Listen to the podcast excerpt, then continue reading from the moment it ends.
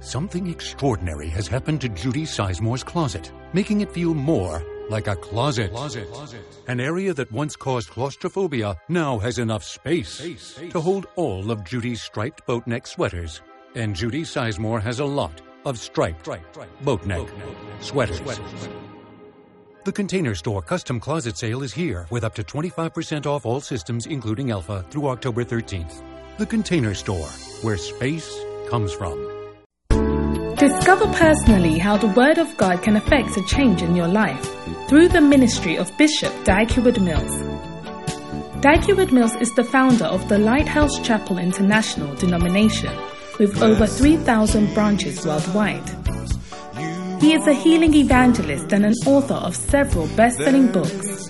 He is also the pastor of the First Love Church, a campus ministry with over 500 branches. The First Love Church is a vibrant church with young, energetic people full of first love for the Lord. Now listen to Dag Heward-Mills. that draws us to Hallelujah. Oh, why don't you give the Lord a mighty shout of praise? Oh, I can't hear you. I can't hear you. Do it better for Jesus. Hallelujah. How many of you are expecting a miracle in your life? How many of you are expecting God to move in a powerful way for you? Amen. The Bible says in Job chapter 36, verse 11, that if they obey and they serve Him, they will spend their days in prosperity and their years in pleasures. How many of you want to be prosperous? How many, how many of you want to spend your years in pleasure? Yeah, we have to believe in the wisdom key God has given us, and God will bless us. Amen. Today's testimonies, we are going to hear amazing, powerful miracles and breakthroughs people received as they obeyed and they served God in this house.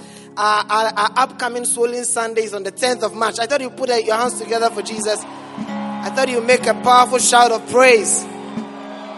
It's a great opportunity for you to serve God, to be part of what God is doing in the house. And as you do that, I see you sharing a powerful testimony. If you believe it, shout, Ear. All right, our first testimony is from Ebo. Put your hands together for him as he shares with us what God has done for him. Do it better for him as he comes all the way. Wow, tell us about what has God done for you. My name is James. I'm a member of the Greater Love Choir. And I'm an instrumentalist. I play the flute. Yeah. My testimony is about how I became happy after the Salvation Sunday. Wow, tell Yeah. us about So it. prior to the Salvation Sunday, I was I wasn't happy. I was un- unemployed after national service. Things were quite unstable at home. My relationship with my parents weren't quite okay. But I remember Reverend Joshua telling us that go into a covenant with God and bring two people to the Salvation Sunday. Yes, and I was so That was, deter- that was Swollen Sunday last December. yes, please. Okay. Yes. So you so you did a covenant with the Lord. Yes, please. Okay. So I went into the convent. I was so determined to go into this covenant. And I wrote that I want to be happy. That's all I wrote. That's the prayer request you gave God. That you want to be happy. I want to be happy. and what happened afterwards? After bring, so I was so determined to bring the people, and I invited two people, one relative and a friend from Teshie. You brought one relative and a friend. And a friend from Teshie. Wow. And what happened Yes. after the And- And after bringing these people, I realized a change in my in my in my life.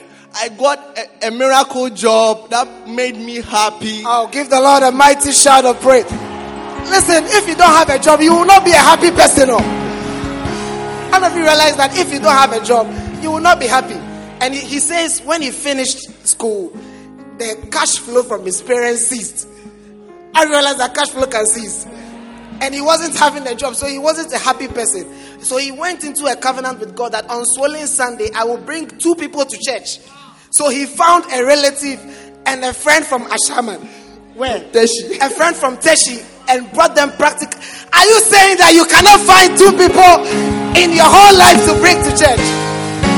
And what happened afterwards? You got a miracle job. I got a miracle job. And what else? And my daddy, who wasn't giving me money for some time, started calling me at dawn every Monday, giving me strange monies every Monday. Ah, are you sitting down like that? Give the Lord a shout of praise. I see you receiving strange monies. Everybody shout strange monies. And, Wow. and, and it's not even strange money. When I'm sleeping at dawn, my daddy will call me, take your money. Dawn, when I'm sleeping, it's not like I'm awake. No, I'm asleep.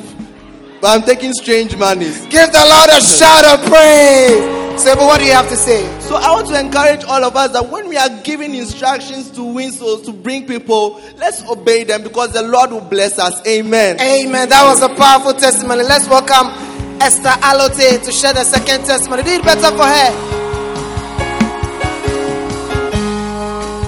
Wow. If you obey and serve, you know, we don't serve God for things, but we cannot deny the fact that if you serve the Lord, He will bless. Everybody say, if you serve the Lord, He will bless.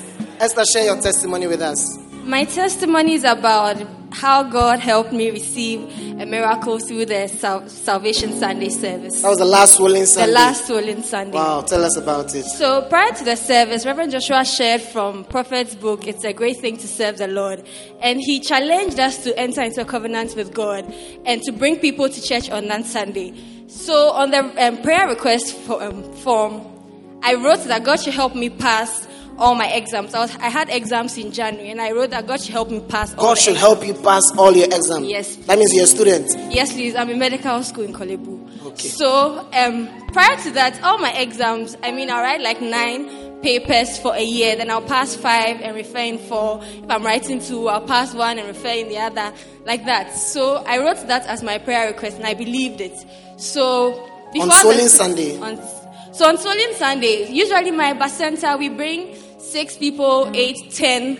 But on that Sunday, by the grace of God, we managed to bring 16 people. Wow. Yes. So, um, I after that service, I wrote the exam in January, and then the results came out. But it was just this morning that somebody reminded me that my prayer had actually been answered because I passed all the exams by the grace of God. I passed everything. I wrote six papers, and I passed all six, and I had three credits out of the six papers. Um, I don't know. You How long have you been in Korle Bu? I've been in Korle Bu for since MB2. Okay, so for four years now. For four years. Yes. And you've never gone a semester where No. you've passed all your exams. There hasn't before. been any year where I've You don't understand why she will write it as a prayer request. I want to pass all my exams. Reverend Joshua, if this lady had met someone and asked them, what is the secret to passing all your exams? They'll say, study hard, work hard, go for lectures, not knowing that if you obey and you serve the Lord, you will spend your days in pleasure and your years in prosperity. So is it a good thing to serve the Lord? It's a great blessing to serve the Lord, and I want to encourage everybody here to take the messages seriously. Know that when you serve God, God will really bless you. Amen. Amen. Put your hands together for that powerful testimony. And let's welcome Vongai as she says with that the third the third testimony. Do it better for her as she comes up stage. Oh, I can't hear you.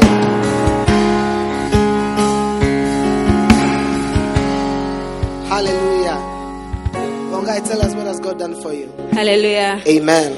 Um, uh, we came from Bangladesh. Uh, we came from Bangladesh with my husband, and we had the opportunity to meet the prophet, and he prayed for us to have a baby. And instantly, I was expecting that I'll have a baby the following month, and it didn't happen so. Then the following month, uh, the Salvation Sunday uh, rally, that's when it started. And Reverend Joshua kept on encouraging us that we should serve the Lord. He bless us. And we were given some papers to write the covenant. So I remember the, the, the, the prophecy that the prophet said.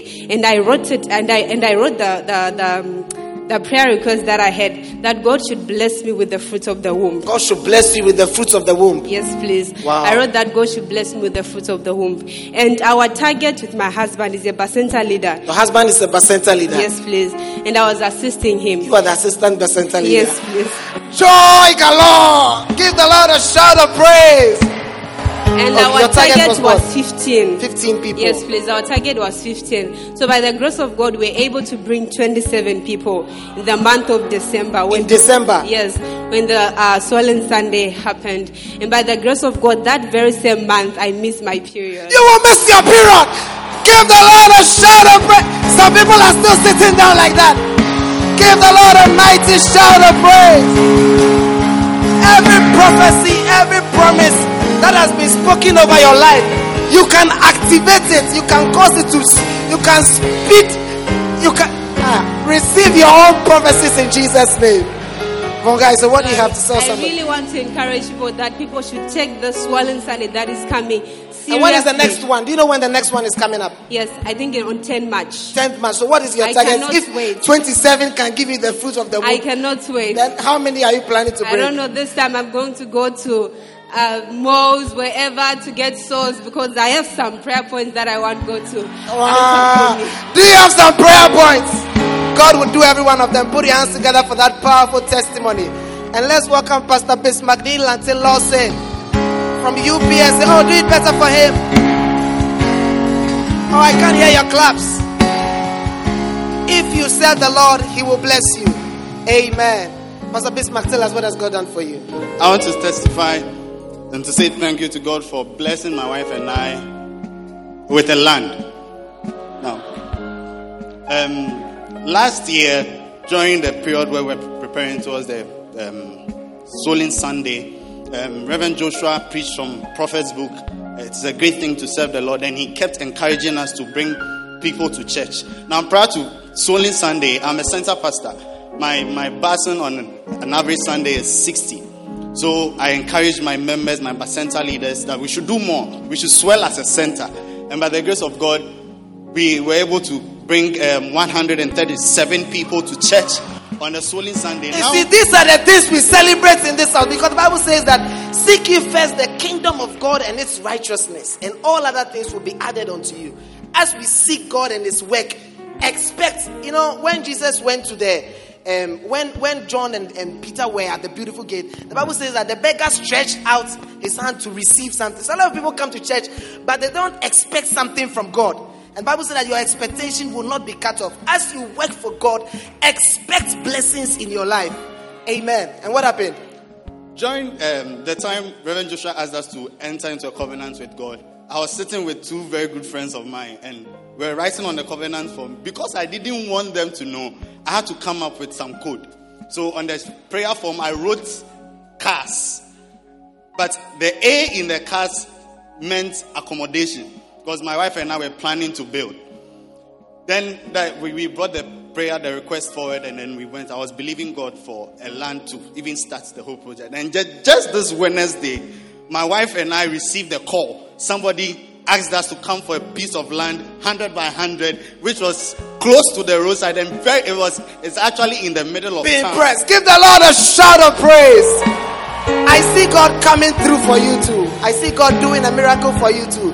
Amen. Pastor so what do you have to say? To So I want to encourage each and every one of us that on 10th March, if you have not brought anybody to church before, this 10th month is your time. You can bring somebody to church and expect God to answer your prayer. Wow. Put your hands together for that powerful testimony. I see God coming through for you. The Bible says that if you serve the Lord your God, He will bless. Receive your blessings in Jesus' name. If you believe it, shout, Yeah.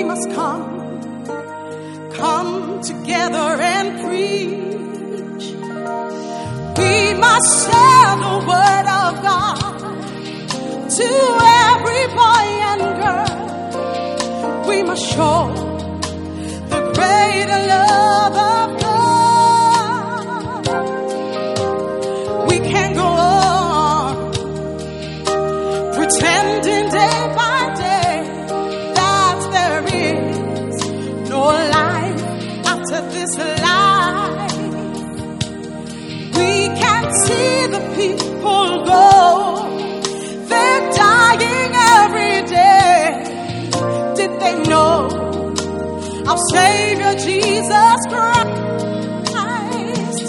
We are the church. We are his people. We are the ones who know the word of God. So let's start preaching. There's a choice we've got to make.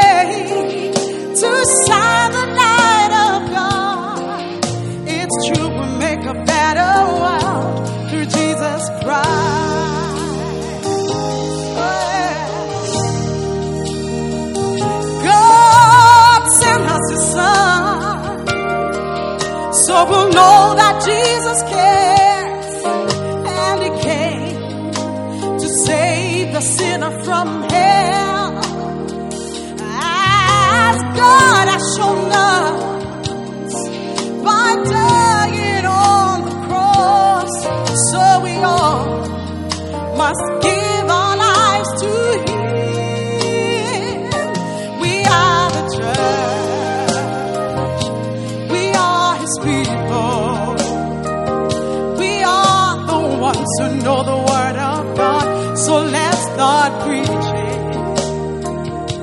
See, there's a choice we've got to make to shine.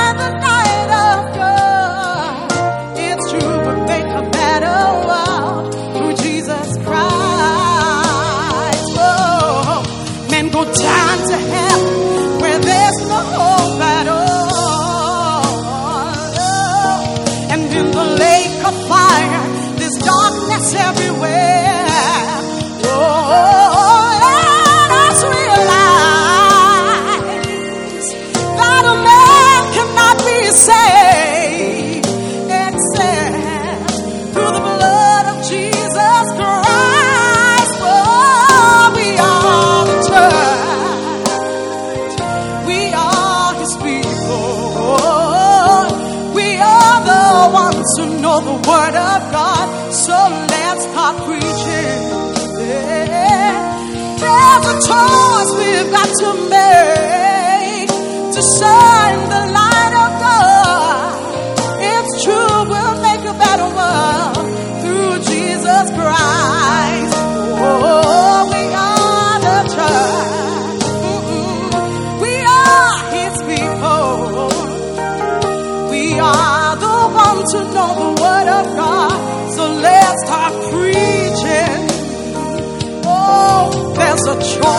got a faith, oh yeah, to shine the light of God. It's true, we'll make a better world through Jesus Christ.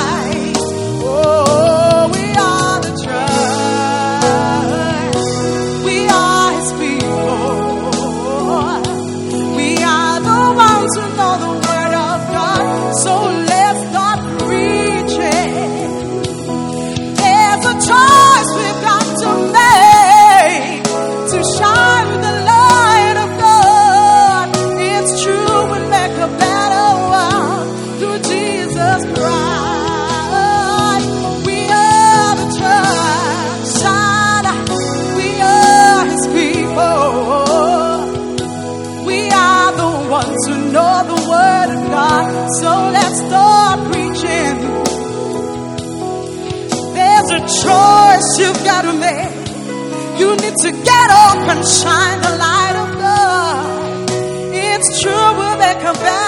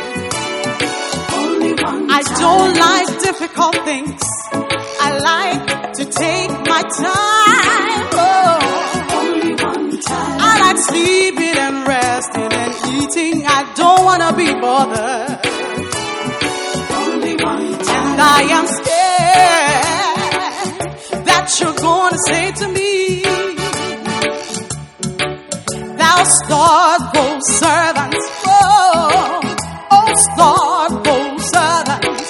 I don't want to hear those words. I want to use my gifts. Oh, I want to be up and about, bearing much fruit, using my talent,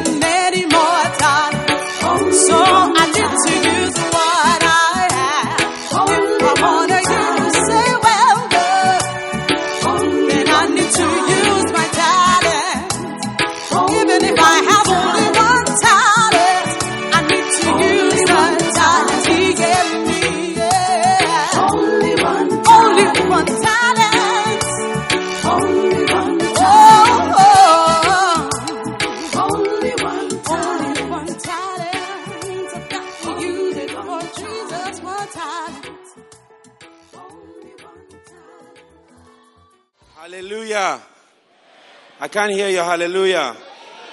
Are you excited to be in church today? Well, did you enjoy the film stars? Did you enjoy the dancing stars? Did you enjoy the choir? Did you enjoy the testimonies? Were you blessed by Ida? Well, we've come to the best part of the service. So if you enjoyed everything that has happened, then you're going to love the next part. Our prophet is in the house this morning. And the ministry of this prophet has changed my life and the life of many people here today. And if you are here for the first time, I have a good announcement for you. It's your turn. God is picking your life out of the miry clay and setting your feet on a rock to stand. And if you feel ready, are you ready for a breakthrough? Are you ready for a word from God? Are you ready for something to spend you on? Then put your hands together, give the Lord a scream, and help me welcome your father my father, our prophet, Bishop Dag Heward Mills. It's impossible when you your trust in God, nothing is impossible when you trust in His word. Hearken to the voice of God today. Is there anything too hard for me? Then put your trust in God alone and rest upon His word.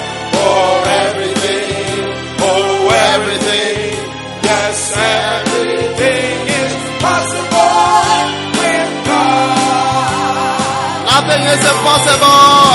Nothing is impossible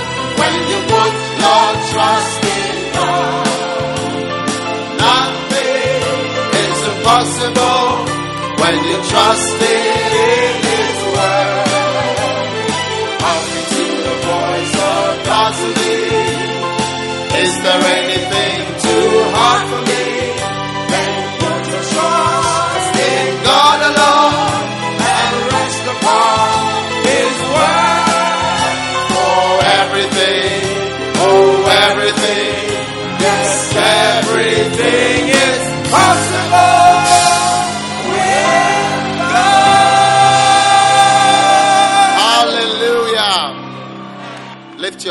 Father.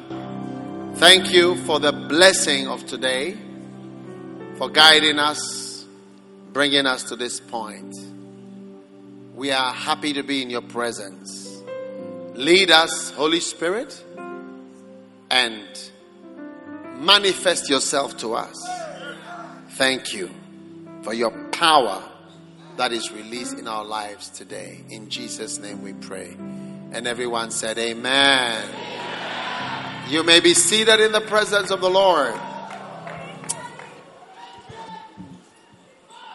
Beautiful. Now, God has decided to bless you today. And I know you are going to receive many of the blessings that He has for you. Amen. Turn with me to Isaiah 57, just as a little bit of introduction here. Last week, one of our sisters and daughters passed away, very sadly, Margaret Della Odum, and um, made us all very sad, very sudden, very unexpected. But in Isaiah 57, the Bible says, The righteous perisheth, and no man layeth it to heart, and merciful men are taken away, none considering that the righteous is taken away from the evil to come. He shall enter into peace, and they shall rest in their beds, each one walking in his uprightness. You know, one of the things is that when you come to serve God and you believe in God, certain things happen that can make you feel that the things you believe are not real. And that is part of Christian the Christian race. Because you see there are spiritual exemptions and exceptions to many things. For instance, when the children of Israel went to the promised land, they were all given land. But the Levites were not given land because was, it said that their, their portion is the Lord. So, what did that mean? It meant that everybody who had land was supposed to give a city or two to the Levites.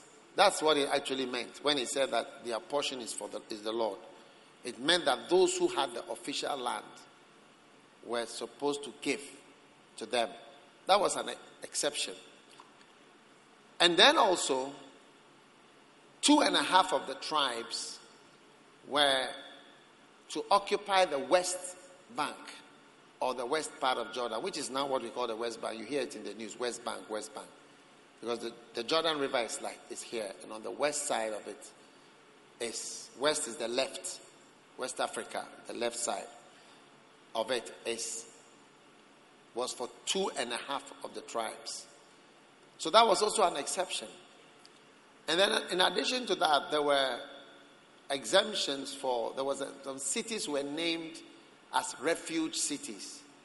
These cities were, if case somebody kills someone by mistake, and is the person whose relative or whatever is dead is chasing the person who did it to kill the person. If the person can run into that city, he'll be he'll be saved, and they are not allowed to come and catch him there. So those are also special cities. So what I'm saying is that we are crossing 70 with ease. And God has sometimes special exemptions for certain people for special reasons. Like John the Baptist, he was just about 30 years old when he ended his ministry and his life. Jesus Christ was just about 33. I know some churches say that, oh, if you are not 70, you, your funeral will not be held in the church because you, have, you need to be 70. You know. But you see, in the Bible, you know, somebody like Jesus wasn't even 30, uh, 40 years old. And he ended his ministry. Somebody like Methuselah, we don't know what he achieved, even though he was so old. So the point that I'm making is that there is a way in which events can make you not believe. But that should not be the case. Because generally speaking, those who have faith live longer. Generally speaking, if you have faith, you even scientific science has even proved those who go to church live longer than those who don't go to church. Those who pray live. It's in one of my books, uh, research from Reader's Digest. Those who pray and then those who pray during surgery have a better outcome. And, and so on and so forth. So, generally speaking, those who have faith for long life will experience long life, generally speaking. But of course, there are exceptions for very good reasons, which God alone knows. Hallelujah. And one day we will understand all mysteries. If God didn't have mysteries, He wouldn't be God. Yes. But our faith, we are not moved.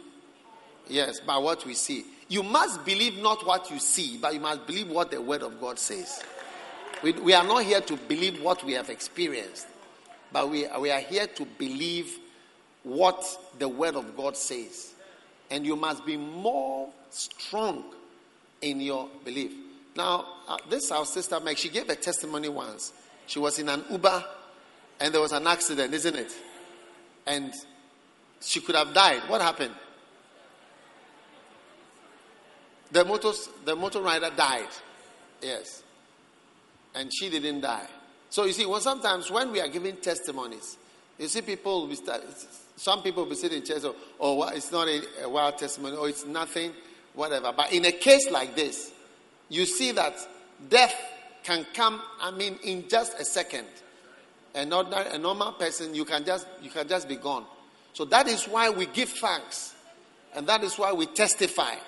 And that is why we give glory to God for his deliverance from everything, no matter how small. For me, when I hear us testify, oh, I got a phone, I'm so happy. When I hear, so I got an iPad, or I got this, or my father gave me 50 CDs, to me, it is a great thing. Maybe you are not the type who needs such testimonies, but to me, it is a great thing because your father can easily not give you money. Huh? It, it, it is true or it is not true. Raise your hand if you know that it is true. Yeah. Your father can easily decide not to give you money. And then he can decide to give you money. He can decide to give you a lot. Or he can decide not to. You know. One day I went to see my father to ask him for some land. You know what he told me? He told me I have other children. And that was the end of that land. And he never gave the land to me. till he died. Up till today, I'm not enjoying that land. So, we thank God for our sister Meg's life. I don't want her life to pass without us taking notes. I want to take note of her because she's important to me too. Amen. Every little child here is important to me. All of you are important. I'm looking for that's why I started calling you stars. Because I'm looking forward to see you become great stars for the Lord. Hallelujah. And the mysteries of life are not going to confuse us. I was one time in Kenneth Hagin's in Tulsa, Oklahoma, and Kenneth Hagin Jr. was talking. He said, Look, he had a young pastor, 27 years old. He died. And you just mentioned it in uh, Oklahoma. And he said it, it, did not move him, and he will not be moved by those. But there are mysterious things, and there are things we don't understand. But I want you to know that, generally speaking, if you believe, I've not all the faith people, eh, they, Kenneth Hagin, Fred Price, you know, he is the one who wrote the book, Name It and Claim It. He's, he's now 90 plus, struggling to die. He's struggling to die. Huh? No, that is not coming. You will struggle to die. So you must believe in God. And, I, and look at this verse again. It says, The righteous perisheth, and no man layeth to heart, it to heart, or no one thinks about it deeply. And merciful men are taken away, and none considering that the righteous is taken away from the evil to come. Wow. So maybe there is some evil to come. And God says, You know, I'm going to exempt you from that evil. Verse 2 He shall enter into peace, and they shall rest in their beds, each one walking in his uprightness. So we trust God, yes, and we keep on pressing on to serve Him. And all that death will do to us and for us is to make us more conscious of eternity and more conscious of the reality that every day we live here is God's permission and God's blessing that allows us to, if it's even just a day, it is God's blessing and God's permission. Amen.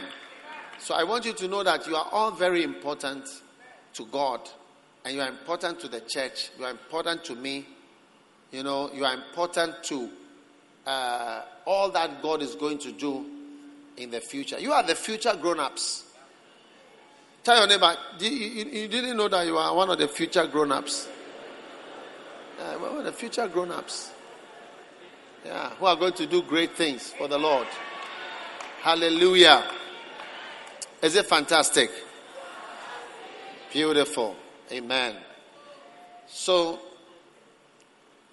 I want us to just press on and uh, keep on believing God for all that He teaches us and all that He's telling us to do.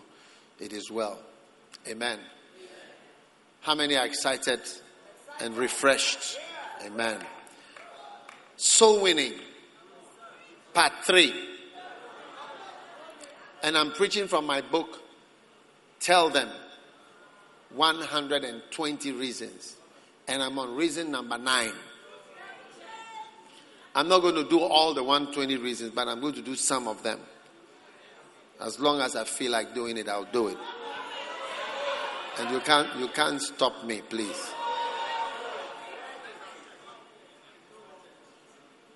How many have been enjoying the heat?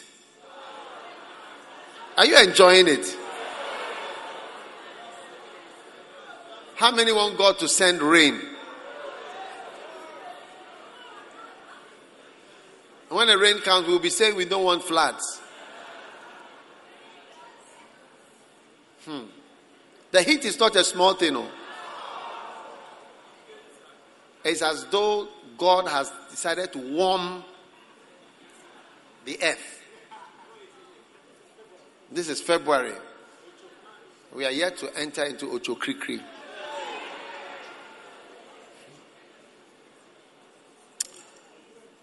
What is January in Ghana? Ahrabata, which means Harmattan. And February is what? Oflon, which means what? Fresh. And then what is March? Ochokrikri, which means what? Sun is what? What is sun?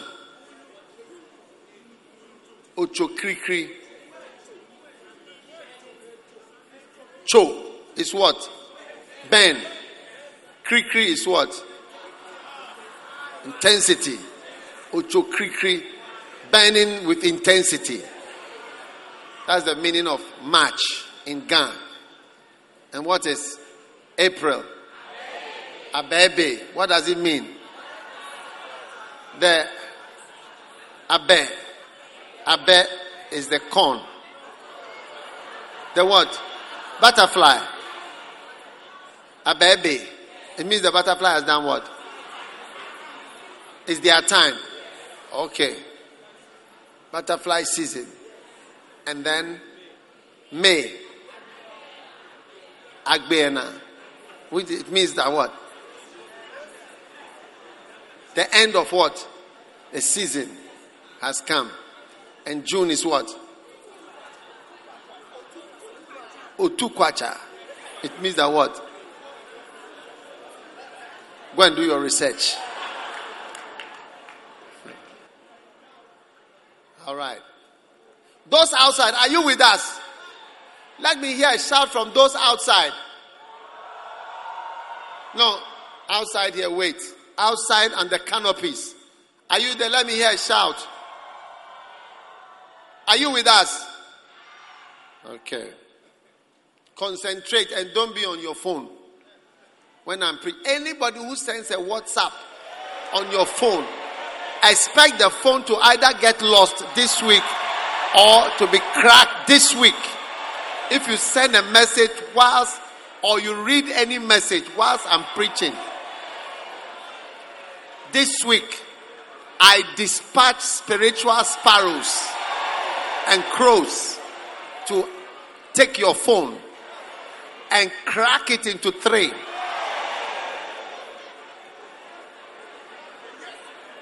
In Jesus' name. Now, after church, when we close, and you are able to control yourself, not sending message whilst I'm preaching, I dispatch spiritual doves to bring new phones to you. In Jesus' name. Amen. So it's your choice either a crow or a dove. Which one are you going to take? Very good. Now, you must become a soul winner because soul winning prevents you from polishing the same coins over and over. Polishing, more polishing of the same coins. In Luke 15, verse 8. So we are becoming soul winner to avoid the boring, monotonous polishing of the same coins over and over. Luke 15, verse 8. What woman having 10 pieces of silver, if she loses one piece, does not light a candle and sweep the house and seek diligently until she finds it? Verse 9. When she has found it, she calleth her friends and her neighbors together, saying, Rejoice with me, for I have found the peace which I had lost. Likewise, I say unto you, there is joy in the presence of the angels of God over one sinner that repenteth. Amen. Now, what you must understand is that we who are in the church today are the 99 coins. All right? Now, the, the one lost coin that makes up a hundred. Hundred is the number of completion. Okay? We are complete. The whole, everybody is in. Everybody is intact. Now, what we are saying is that when we are here, we are the 99 of, uh, of, of the 100. But there is a lost coin. Now, instead of people going out to win the lost, what do we do? What do we do? We take the 99 coins that have already been polished and we rub them and rub them and rub them. And we keep polishing the same coins over and over and over and over again. Now, when you take um, Christianity, if you watch, you see what is what is the pastor doing?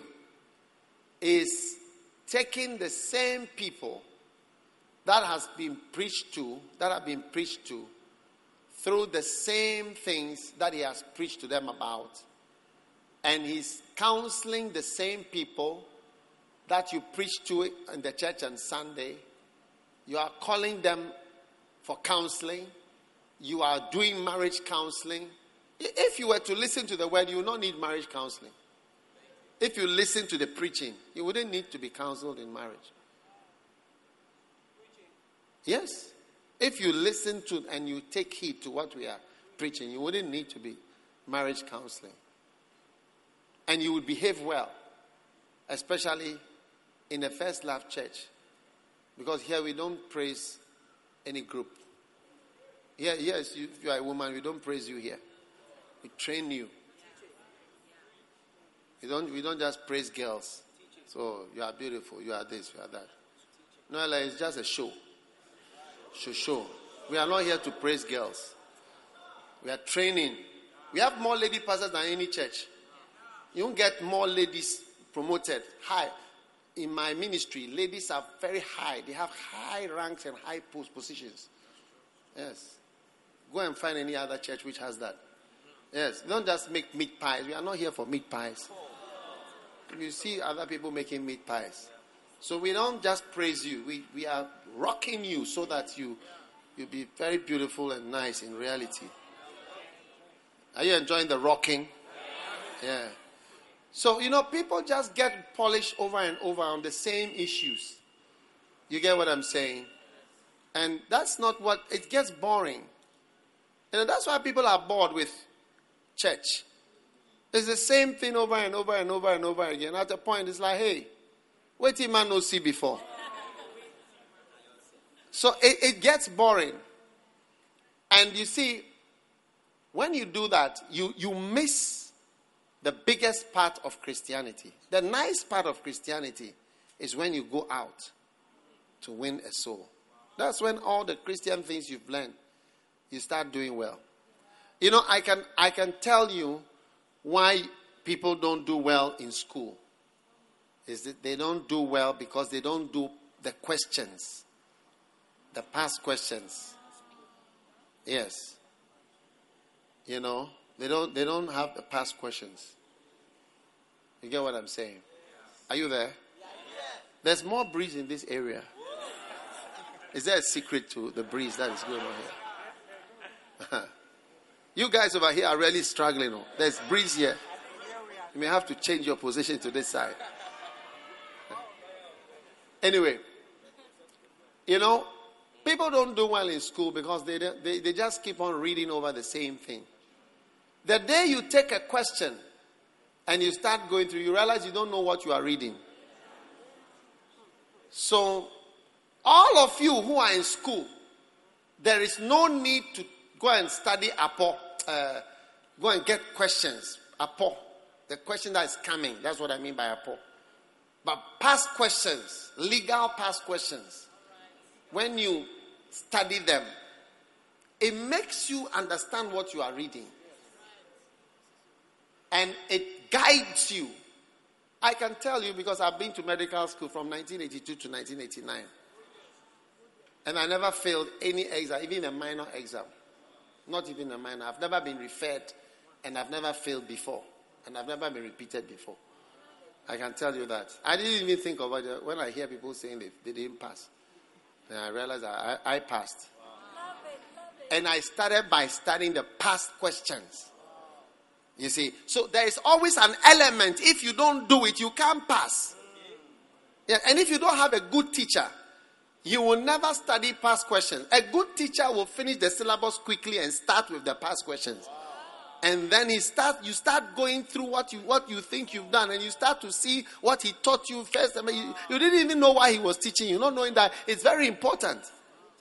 And that is how soul winning is. When you leave it out of your life and just keep on going over the same thing, over the same, I've read it three times, I've read it four times, you still don't get it. It's when you go out soul winning that you start to understand the Bible.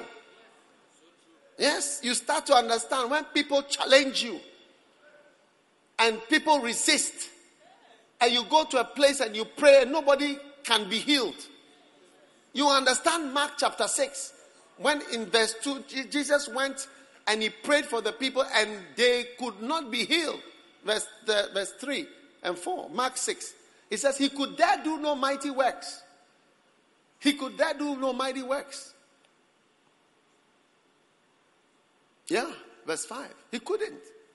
You'll understand there are different levels of receptivity. You'll understand the Bible when the Bible says Jesus began to upbraid, which is to rebuke and reprove the cities Chorazin and Bethsaida, where he had done most of his major miracles.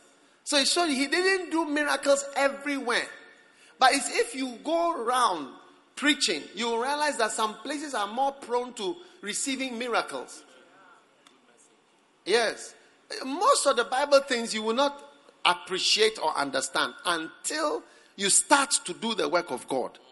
When you go out to follow what God says, go ye into all the world. That's when you will understand that there, when we talk of people are lost, when we talk about how people are lost, you will not understand it until you go out. When I was driving from Senegal, Dakar, down through Gambia, I crossed a river, crossed the lake, and come down through Gambia to the southern part of um, Senegal, Ziguinchor. And there's a very southern corner called Cap Skirring where the French have a special hotel and a special beach. You bow down your head in shame. You don't see a single church. You drive for hours. Bishop Eddie had the same experience. He told me. He was driving through. He said, You can't believe it. You can't believe it. No church, no God. It's amazing. So, polishing the same coins, it makes you not understand the, the word of God. You know? So the day you step out and you start winning souls, just you just start and win a soul. Try bringing somebody to church. You, you will now understand Christianity far better. It grounds you. Even with all your problems, you try winning a soul and try winning souls. You, you start to see even your problems. So many things change. Because it's not just the same useless polishing, but it is searching for the lost. Because I tell you, you, you, you say you have a problem, there are people who have, if you have one problem, I will show you somebody who has a hundred problems. Your problem is nothing. Just step out and see. They are all there. Yeah. Somebody said he was he used to sit in the midst of smoke. Where is he? Foster. Where is he? He's not, he's not around. He used to sit in the midst of smoke, smoking all the time. Everybody around him was smoking. it, it is a small thing if you know what people are doing. Sitting in the midst of smoke. People are, are wild. They say, Oh, I, I had a, a boyfriend. People are not having, but people are being picked from the school. Night, every night, different people. They will never tell you what they are doing. They will never open up. People are prostitutes. They don't call themselves prostitutes, but they are prostitutes in the school. They are still students at the same time. Lay prostitutes. I'm telling you. Every, eh, you. You say you don't have money.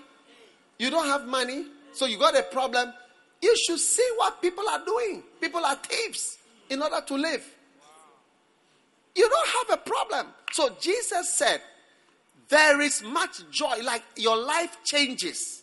When I say joy, I mean your life changes.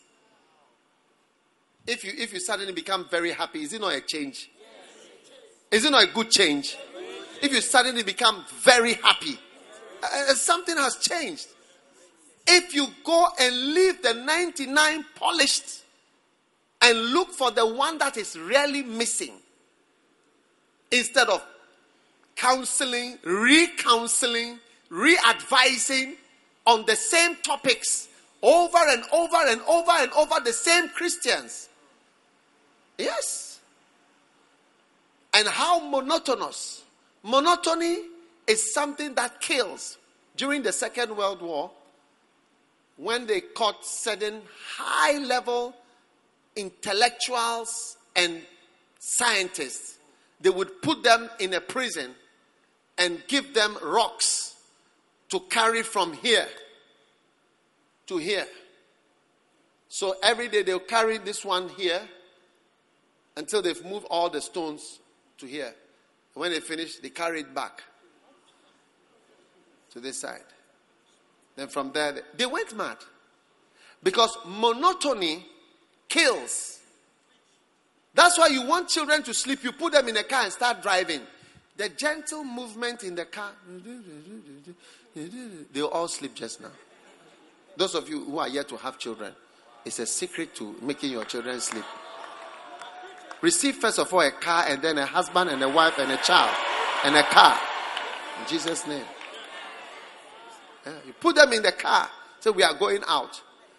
By the time you get to the junction, they are sleeping. Yes. Joshua and Co. This is what we used to do today. yes. I know things.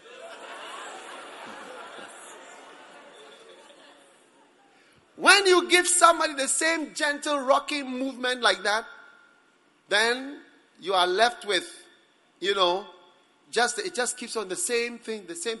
That is why at a point in a church you only have old people who are so traditional that they will never leave their church no matter what you do. Yes. And then you are left with traditional people who will never change their traditions and who want the same traditions. So that the church becomes small. If you go to Europe, I went to a church once. I asked the vicar who was living, the white man in Switzerland. He said, Oh, we have only eight members. There's the 1,500 seater church in Zurich. He said, We have only eight members left. There are eight old ladies and men who are left in the church, and they come to church every other week. They don't come every week. Yes. So you look at churches and you see that it's left with elderly people, and elderly people form a very small percentage of the population. Yes. Not only in Ghana, in the whole world, elderly people are very few. Most people are below 30. I'm sure at Ghana, 60 to 70% of the population is below 30 and below. Yes. I don't know the figures, but it's something like that. So you are left with only old people and traditional people who, who cannot be. I, I mean, one man said to me, I said to me, I am an Anglican and I will never change. And he told me, I will never be born again. I want you to know that I will never be born and I will never change. And I will never change my church.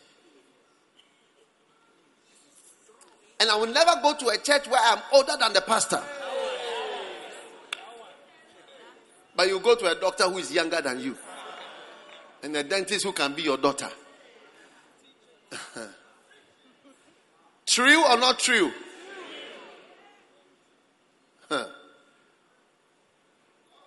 Do you want the first love church to be only full of traditional, traditional worshippers and people who are? I mean, you know, there's a point at which you can't change again. It's true, you can't change. I am this and I am that forever. No, most of the people who God wants us to reach out to, they don't even know anything about church. They have nothing that they belong to. So we must leave the 99 and as a church, as Swollen Sunday approach, Swollen Sunday is which Sunday? Not this Sunday. I don't know what is the date. Three Sundays away. Yeah. We are all together moving towards a massive soul winning effort. It's the first Swollen Sunday of the year. Yes. And we are leaving the 99. When you look at, turn to your neighbor and say, Charlie, you are part of 99. I won't mind you again. I'm looking for real coins that are lost. Lost coins. Those of you here there, Charlie, I don't have time for you at all. Yeah. And the 99 who are going to be saved, all right, they are young people. I can't lie to you. Yes. I always meet elderly people, some of my age, and I ask, tell them about Christ, and you can see. So you, you don't worry. oh, you, you pray for us when you go. They have some funny comments. And say, All right, okay, okay, don't worry. Oh yeah, Charlie, I hear you are doing some church thing there. No, you're not bad. Pray for us. Is that not how they talk? The WhatsApp group of your school, the bad boys are still bad. The bad girls are still bad. They still don't go to church since whenever. The same. So if people are to be converted, it's going to be young people. So if you don't want like to work with young people, then you can't easily win souls. I tell you, you will be with the elderly people all the time. Yeah. You know, the Full Gospel Businessmen Fellowship, it was a special ministry that God raised up that were able to save grown ups. Yes. It was quite unusual. And you see doctors and businessmen at a certain level being saved. It was an unusual ministry. But nowadays, we don't hear of them. Do they still exist? Yeah, I'm sure they do. It's not easy to not exist. Tell somebody, I am looking for one lost coin and I'm not interested in you anymore. I, I just need a lost coin. Number two, number 10. What did I say? Number 10. Ah, okay, number 10. We must be soul winners to save people from building their houses in the sand so that we save people from building their house on the sand. What, what do I mean by that? In Matthew chapter 7 and verse 24. Therefore, whosoever heareth these sayings of mine and doeth them, I will liken him unto a wise man which built his house upon a rock. Amen. Your life must be built on a rock. Verse 25 The rain descended, and the floods came and beat upon that house, and it fell not, for it was founded upon a rock. Verse 26 And everyone that heareth these sayings of mine and doeth them not shall be likened to a foolish man who built his house upon the sand. Huh? Verse 27. The rains descended, the floods came, the winds blew and beat upon that house, and it fell. And great was the fall of it. You know, when my children were small, I used to like going to the beach and with the family and build houses in the sand. Sand castles. Hmm? With a moat. He's reminding me. Do you know what a moat is? It's like if you go to Elmina Castle, you see there's a moat around the castle, water, and so you can't enemies cannot cross. So I used to build this castle with the children. And we'll be there. And suddenly, huh? Around five, the water will come And when it comes once, the beautiful castle that I built with my family, my children, is gone in one second. Yes. One wave takes it all away. That's a sand castle. That is a man who builds his house on the, on the sand. One event turns everything into nothing. Yes. One event makes your life nothing. Yeah. I always remember I had a word of knowledge. Shall I share you that word of? It was like a word of knowledge. You know, I was in uh, somewhere in Ghana, and um, someone came to the house where I was staying, and I wasn't there, so left a card, and the card was the was I read the card when I came, so and so and so of such and such bank, Gobblegob Bank. Okay, but when I was reading the card, it looked so beautiful. One of the top banks. It's still, it's not a collapsed bank. It's one of the top banks. When I read it, it looked so powerful. But then I heard a word from the Lord. This lady is the manager of a sand castle. That's the word I heard. She's a manager of a sand castle. I was not surprised later she, she even left her job. But I see, what the Lord was showing me is that all the things we are doing in our life, they are sand castles. Look, if you like, die. Try it. And see. Only that you can't come back. That's the main problem. Try dying and see. But even look at the people who die and who die in the Lord. Yes. You know, like I mentioned Meg's name today. Many people, you see, maybe you've not been to enough funerals. When you go to funeral, there are things nobody has anything to say. Nobody knows you. Because you are never into the work of God, never into church. Yes. But as you cross into eternity, you see the things you did for eternity. Those are the things that count. Now, I'll tell you. One day we had in our church he was not really a church member. It is his wife who was a church member. But when he died, his wife came to see me. You know, please, can we have my husband's funeral in the church? I said, Oh, no problem. We can do it. And I will, I will do everything because of you. I'll do everything for you. So they came. He, had, never came to church. So when they came, when it was time for tributes, hey, he has worked in the United Nations, in this country, in this office, in that very long day. Many things that he has, he has, he has done. So we, we were just sitting there because we were not really controlling the tributes and whatever they want to do. I said, I'm here to do whatever you want to do as a pastor.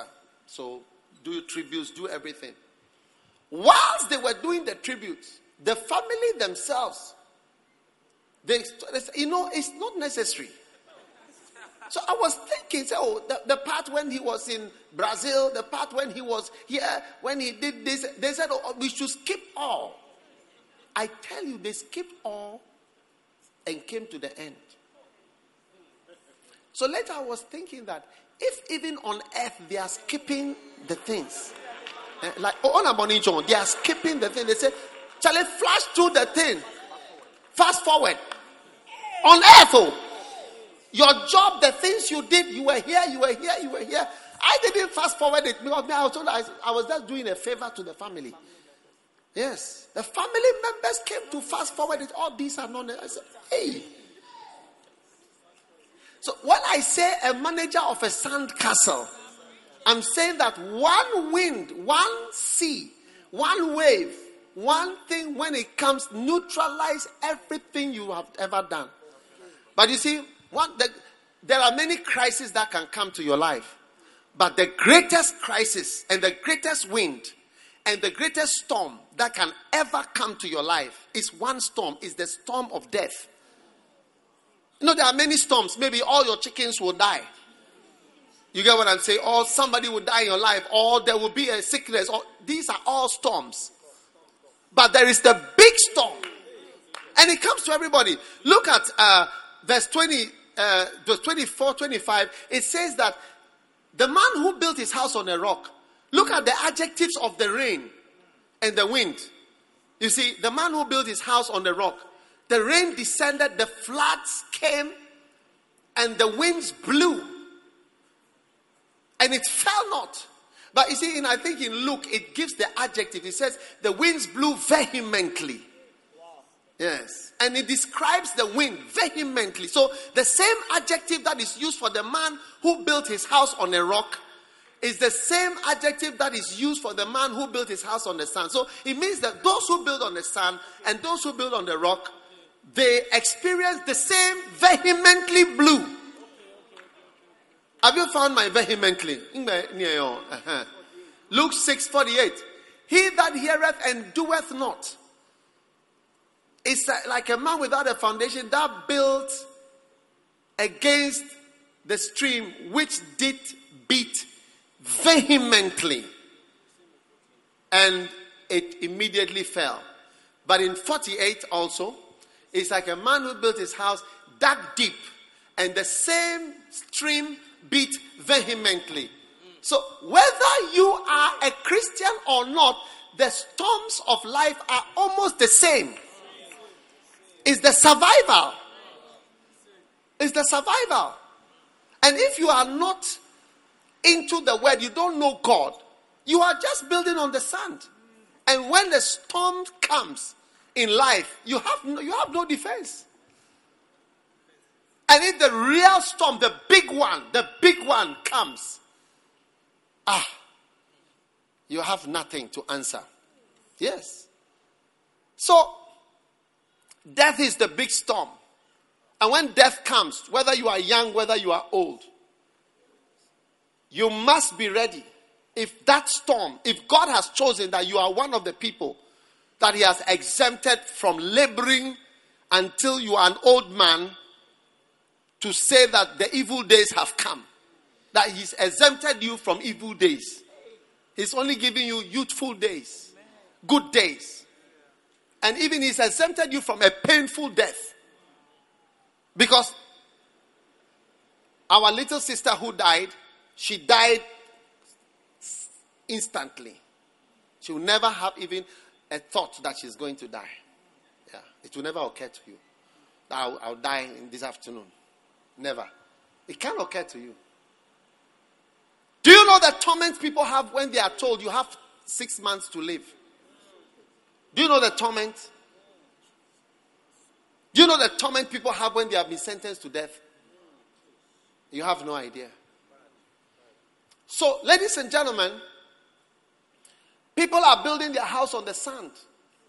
When you don't know God, you don't know Jesus. So, I'm getting my master's, then I'm getting my PhD, then I'm getting this. It's nice sounding. But in the day that the storm blows, when you don't know Jesus, there's nothing left. Our missionaries in Jamaica, Bishop David, before he became a bishop, he was in the house when a, a hurricane came.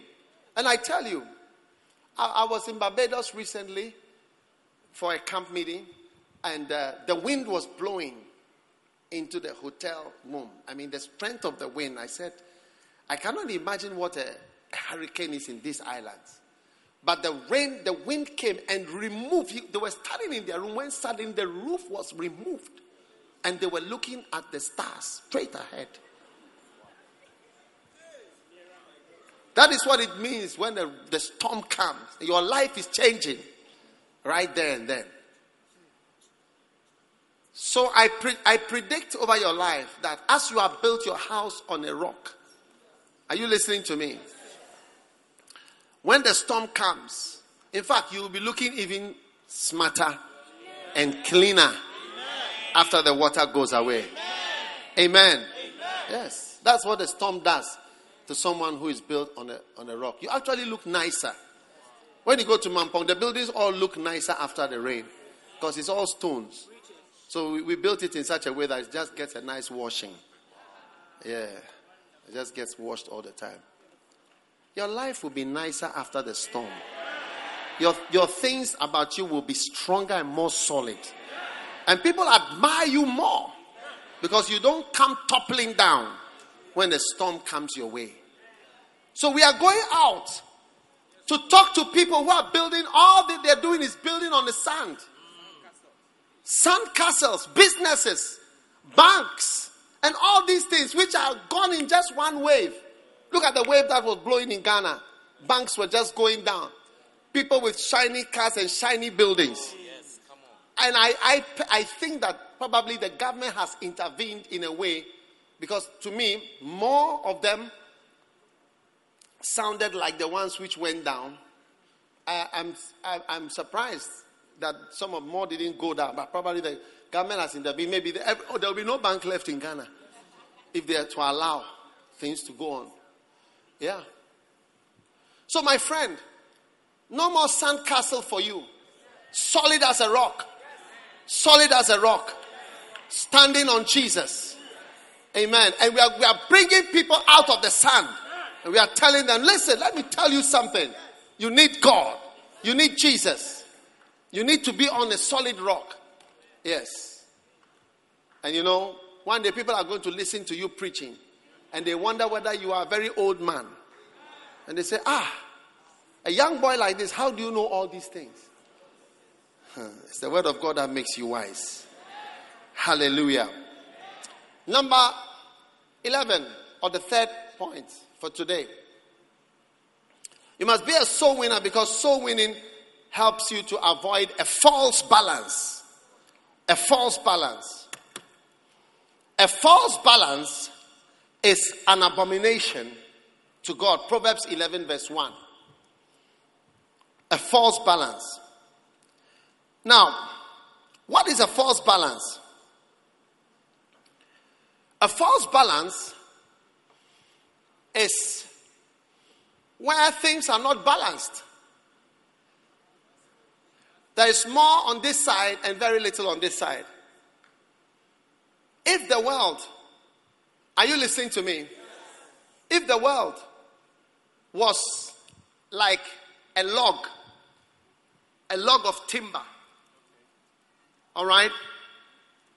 And the pastors and the Christians were trying to lift the log, you would see that all of them have gathered around one corner of the log and are lifting it up.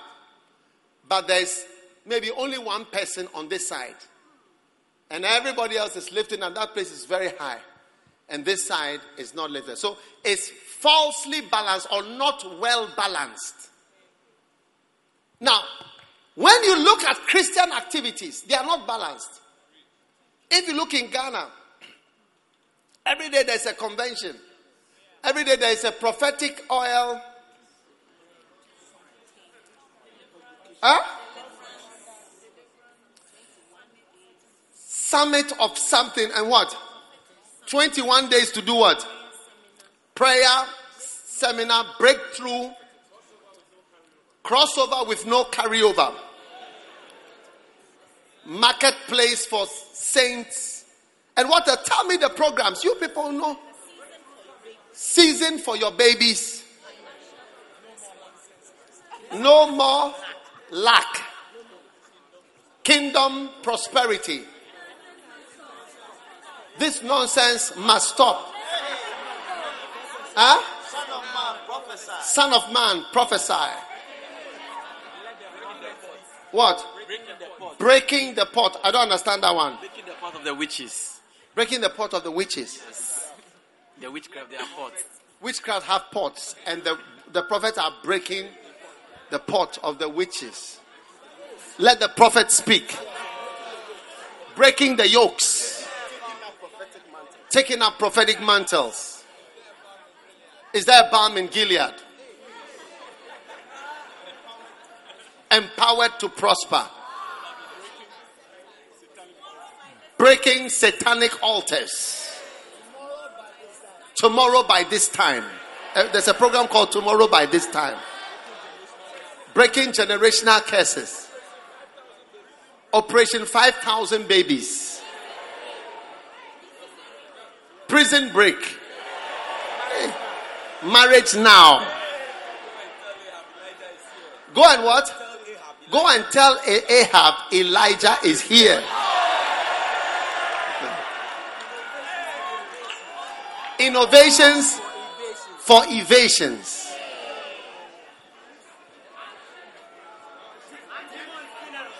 Huh? Demon's funeral service. Demon funeral service. Huh? Auntie must die. Goliath must die. Let's cross the Red Sea. Now, all the programs that have been mentioned, none of them have to do with souls or those who are not saved. All of them have to do with us. For us, Operation 5,000 Babies is for us, Christian babies. Breaking satanic altars is altars which are affecting Christians. And what again? Who is holding my husband? It has to do with Christian husbands being released for Christian wives. 5,000 babies have to do with Christian babies for believe, believers. Kingdom business. Marketplace Christianity. It has to do with believers entering the marketplace, the banks, the, uh, the stock exchange, uh, the, the, the, the, chartered businesses, connecting the politics and affecting the politics and the business of the world today. Influence, dominion. If I be a man of God. Wow. But what about the people who don't know Jesus? There's nothing for them. And you see, a false balance is an abomination. Now, we need all these programs, and I want you to write down the name of oh, also that one day I can also hold some of these programs. One of these programs. Go and tell Ahab Elijah is here. I'd like to have such a program. Yes. Release my wife. Husbands, come now.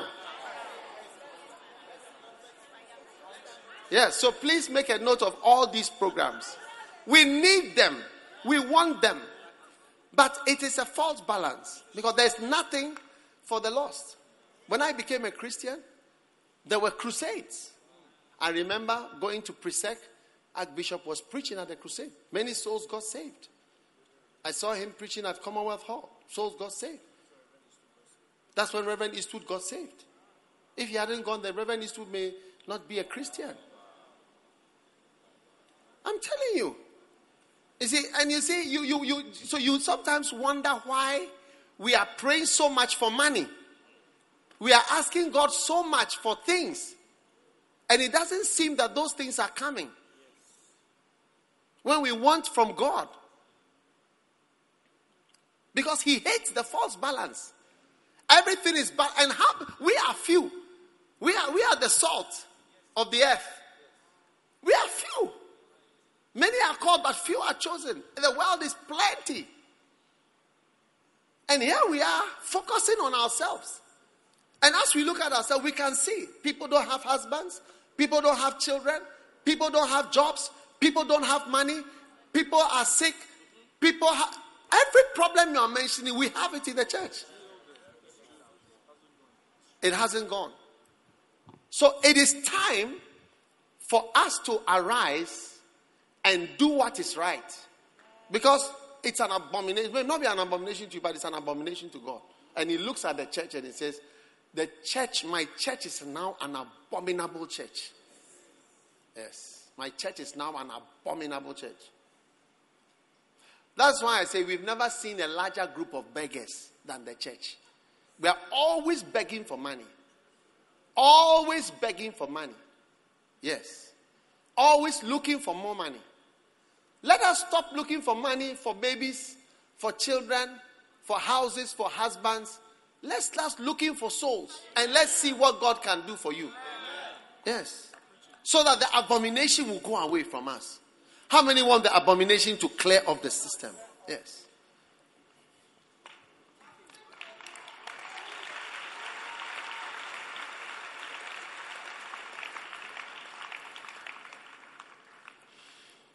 Number 12. You must, we must become soul winners. All right? So that the Lord will not send us out soul winning through trouble. I want somebody to read Acts chapter 8, verse 1 to 4. Somebody with a, a Bible and an, a microphone. Acts chapter 8, verse 1. Slowly. And Saul was consenting unto his death. Saul was consenting unto his death. And at that time, there was a great persecution against the church which was at Jerusalem. And there was a what? A great persecution. How many want a great persecution? God forbid. Carry on.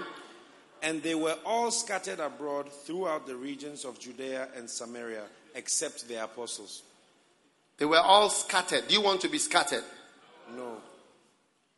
Verse Hello, two. guys outside. I've come to visit you.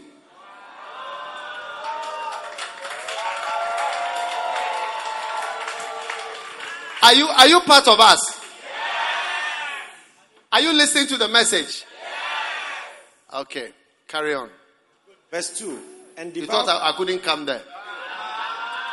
A soul winner, there is nowhere he can't go. All right, carry on. verse 2 And devout men carried Stephen to his burial and made great lamentation over him. Hmm. As for Saul, he made havoc of the church, entering into every house and hailing, hailing, hailing every man, hailing men and women committed them? And hailing men and women committed them to prison. Verse 4 Therefore, they that were scattered abroad went everywhere preaching the word. They that were scattered abroad went everywhere preaching the word. Amen. Look at verse 1 again. Can you see this? It says, Saul was consenting to the death of Stephen. Okay? Now, Stephen was dead. Now, he started to persecute. Verse 2. Devout men went, so there was a funeral. Then, verse 3. And Saul made havoc of the church. This is the church at Jerusalem. Jesus had told them, Go ye into all the world. They were not going to any world. They were not going to where? Any world. No, I have- no vision to go to no world. I'm not going to no world to do no, no evangelism. I'm okay right here in Jerusalem. Huh? Jerusalem is good for me. My family is here. We're doing our outdooring next week. We are engaging next week and we are getting married. June. We are getting, we are having a June wedding.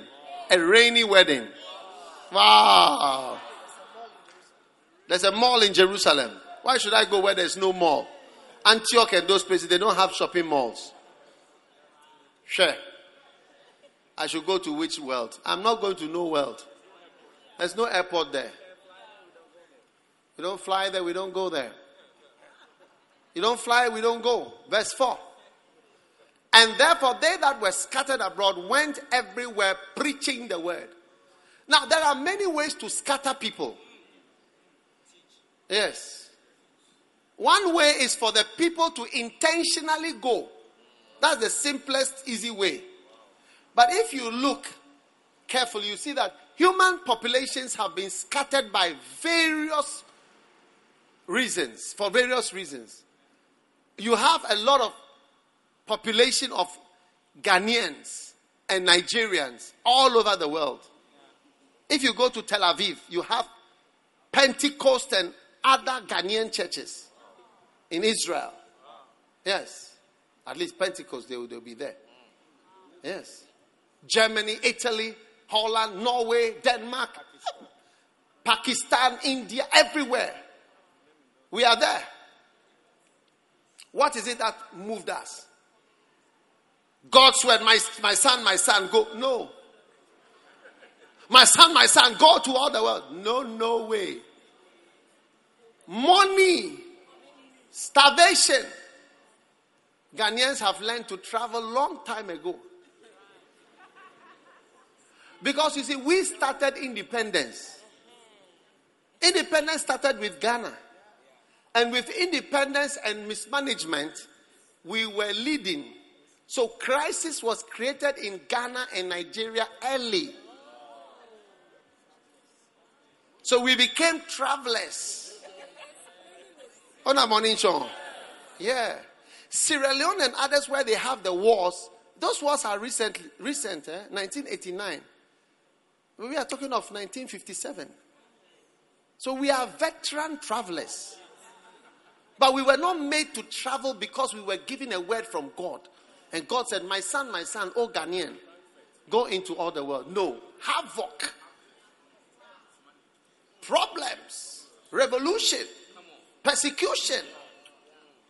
When you go to California, the Nigerians that are in California, you think you are in Nigeria. Yes.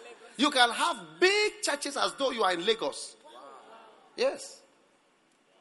Plenty. Everywhere. I went to Italy, some hostels, about four floors, very vast. Ghanaians from Mankesim, from, I mean, uh, they're from, I mean, at the back. Especially the Brong Ahafo region, they are more. When you go to Canada, Toronto, Northerners, Ghanaian Northerners, more. They, they, they like Toronto, they like Canada, Northerners. Yes. Many. I know things. You know, one day uh, there was a little boy, six years old. He told his mother, Mommy, you think I don't know things? I know things. Yes. So, what I'm telling you is that we have not spread around the world because God sent us. We went because trouble sent us. Now, when you go to America, England, the Caribbean, you see black people. Did they go there because they wanted to go there? No, no, no. They went as slaves.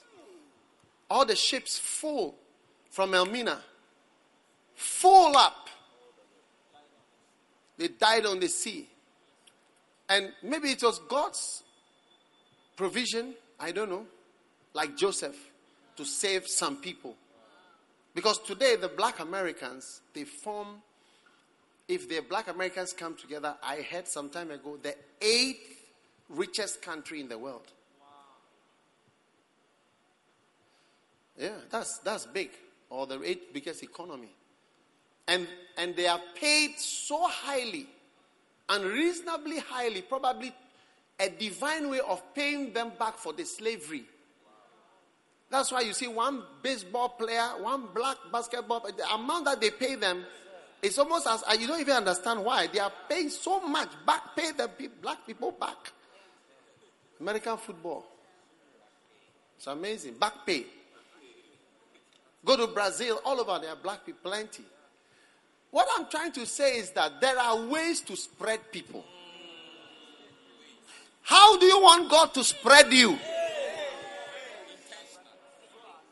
Huh? I hope you understand why I send missionaries to Senegal and to Nigeria and to Benin and to Haiti. I had to extract my missionary from Haiti at the last moment under gunfire and whatever two days ago. Yeah, they were shooting. Shooting, they are overthrowing their government. He had to escape with it. I, he said he's sending his wife a tour. I said, No, you, everybody, to the embassy, to out. No. If you go, you will see, you will understand why. But it is better for us to obey God. It's better for us to take our money and try to plant churches and try to send my young men as missionaries to the world than to wait for some other thing to come and send you. Yes. There are many ways you can be sent, and the church in Acts was sent not by their own will. Trouble sent them. That's why I say to you, eh, don't wait until you are sick. Don't wait till something bad is happening. Say, God, and you can say, God has spoken to me.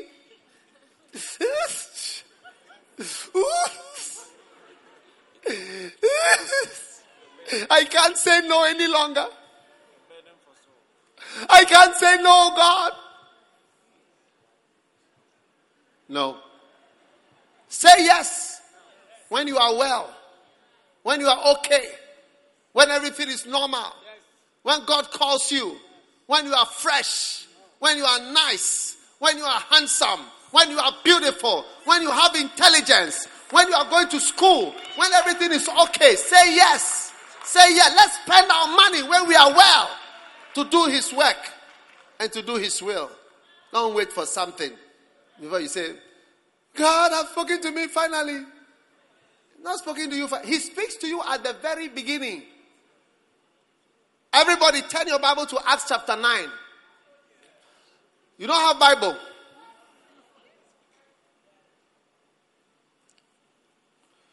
Acts chapter 9, verse 1. And Saul, are you watching? Saul was breathing curses, ha, threatenings, and slaughter. Amen. I'm ending with this.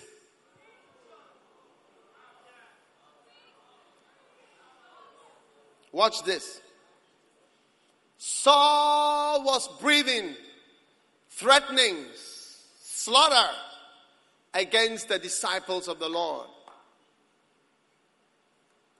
Went on to the high priest.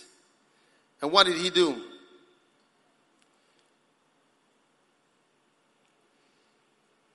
And he desired letters to Damascus, to the synagogue. By the way, when we go to Israel, we will climb up the Golan Heights, that is near Galilee. When you stand there, then you point this way, that's Damascus. So you understand where Paul went when Paul was going to Damascus. That's the road to Damascus. How many want to see the road to Dam- Dam- Damascus? Beautiful. I see you in Israel somehow. To happen practically. And he desired of him letters to the synagogue that if you could find any of this way, man or woman, bring them bound to Jerusalem. Wow. Verse 3. And as he journeyed, he came near Damascus. And suddenly, there shined about him a light from heaven. Hmm. You are lucky, Paul, that you saw a light from heaven. Some people don't get such a chance. Oh. Paul, you're lucky. How many agree that Paul is really lucky about to get such a light from heaven? Ah. Anyway, he wrote a lot of letters. So, verse 4. Are you watching? This is you to um, this is you. Put your name there. And when he fell to death, he heard a voice saying to him, Saul, Saul, what is wrong with you, man? What's going on? I mean, why are you so feverish about what you are doing? Are you mad? Are you, are you crazy? Why are you persecuting me, God? People think they are fighting the church, they think they are fighting with man. They don't know that they are fighting with God. God will visit you. And when He visits you, you'll be shocked at what will happen to you. He fell to the earth, he would have gone into the ground. He would have gone unconscious. His head would have knocked on the floor. I've ridden horses before. His head, we had a, we had a, a jockey called Adama. He was riding on the race course. He came off the horse. That was it. Oh, oh, oh, he, he never woke up. Yes. You saw, you are lucky. He fell to the ground and you, you, you woke up. Only that he couldn't see from the head injury. Yes. Doctor, can a head injury give you blindness? Yes. Huh? Yes, he can do that. Yes. Any other doctor to confirm? Do- doctor, can a head injury give you blindness? Yes, it can. Yeah. Uh, any other doctor here? Yes, it can. Dr. Joel. Doctor Jewel. Yes, it can. Doctor, can it give you a blindness? Yes, it can. From from what? From bleeding into the brain, some particular part of the brain. Another doctor here? Yes, it can. Yes, yes it can.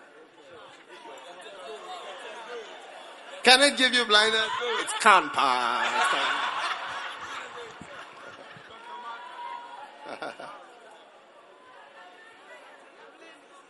oh, I have so many doctors here. The whole row is full of doctors. Uh, American doctor, can it give you blindness? Definitely it can. Occipital lobe bleeding. Occipital lobe bleeding. Are not word salads, so these are real words.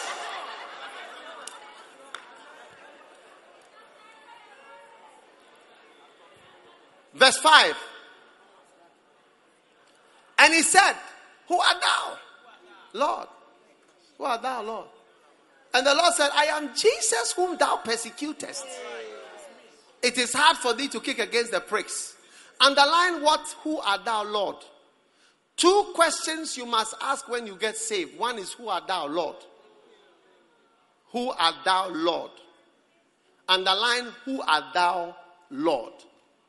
Two questions you must ask when you are saved. This is another reason why you must be a soul winner. Because you must ask the right question. Verse 6. Notice. And he trembling and astonished said, Lord, Lord, what will thou have me to do? These are what you should be asking God. What will you have me to do? And the Lord said to him, Arise, go to the city, it shall be told thee what thou must do. So, underline it. Lord, what will thou have me to do? This is the question you must ask God. Lord, what will you have me to do? Not, Lord, what will you do for me? The whole church is asking, Lord, what will you do for me? Lord, will you give me a husband? Will you give me a wife? Will you give me a car? Will you give me this? No. What will you have me to do? What do you want to do with me? What do you want me to do? That's what you should be asking God. Not, Lord God, what are you going to give me? What are you going to uh, have me? God, what God wants you to do is what you must do with your life. Who art thou? I want to know who you are. I want to know you. You see, later on, he said that I may know thee. Yes, you see, this quest have these two segments. Who are you? I want to know you, God. And the second part is, what will you have me to do? Since God saved me, I've been asking Him, what will you have me to do? What do you want me to do? And I'm here to tell you what God wants you to do.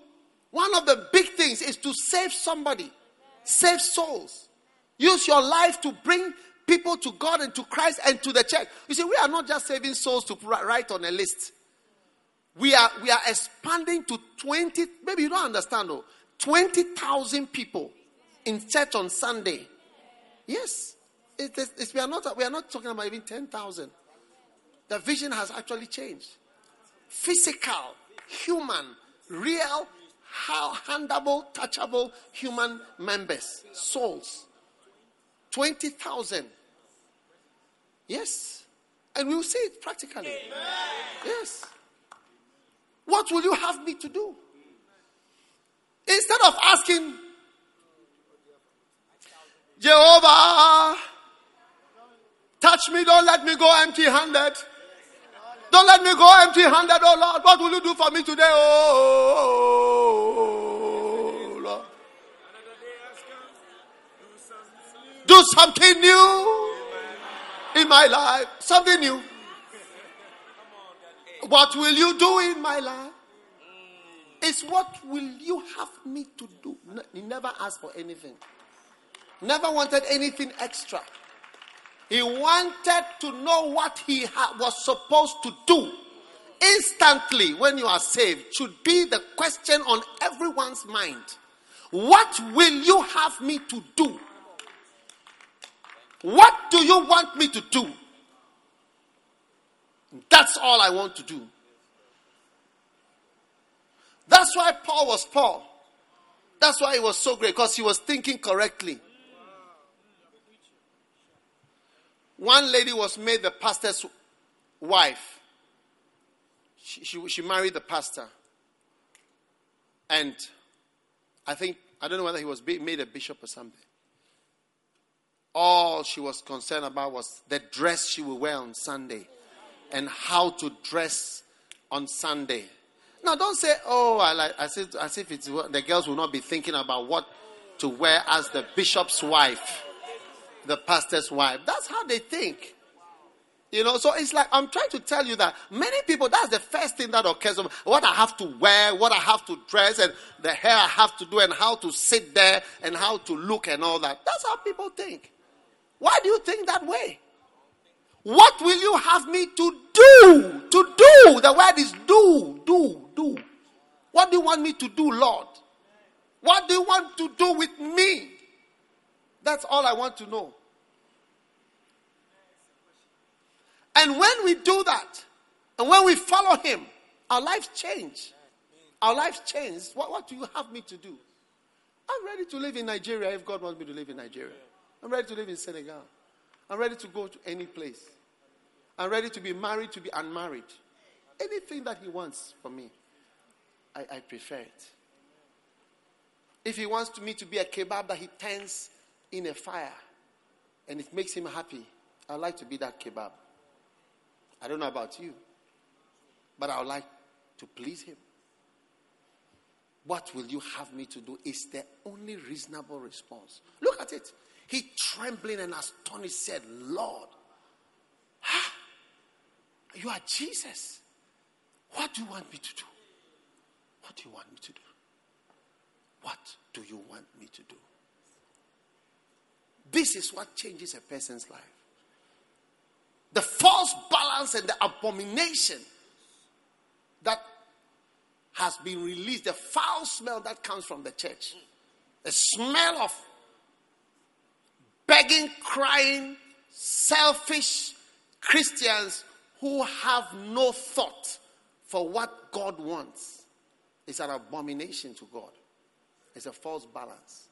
It's not that He doesn't do things. Look, Look at Luke 11, verse 1. I'll show you something. Look at it, please. We are, we are ending, but I might as well show you. He said, disciples came said, teach us to pray. On a morning, John. Verse 2. Then he said, Our Father, which art in heaven. 3. Give us there, they continue. 4, 5, 6. Now he said, Which of you, verse 5, has a friend? Eh? shall go to him at midnight and say, Friend, lend me three loaves. Eh? For a friend of mine in his journey has come, and I have nothing to set before him. Okay?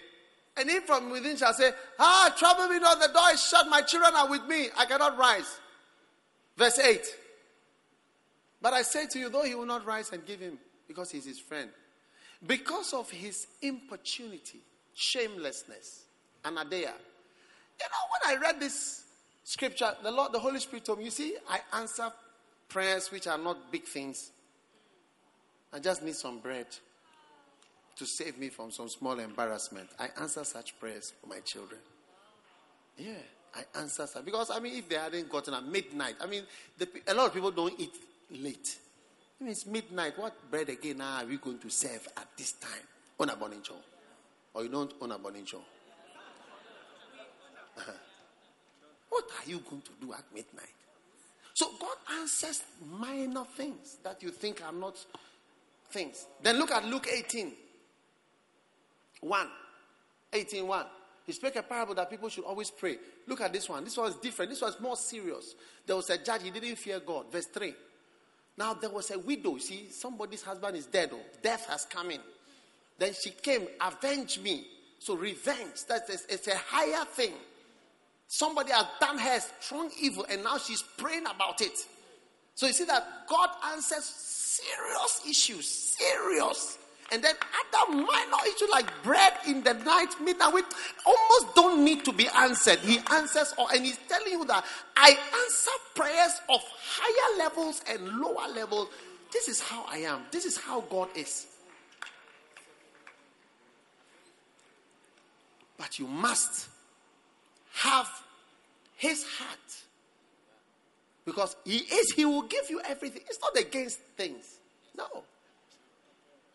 He will answer every prayer. The so called important and the frivolous things. How many have some frivolous things you want? You know, sometimes it sounds frivolous to you, to, to somebody, but it's very important to you.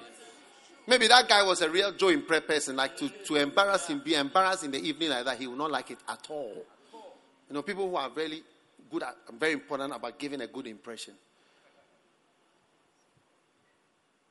Is the person next to you the, the type that wants to really give a good impression? Like you can see from the person's dressing and the makeup and the things and all the things. Please don't be shy. Look to the left and the right. Greater Love Club and all the other people, please.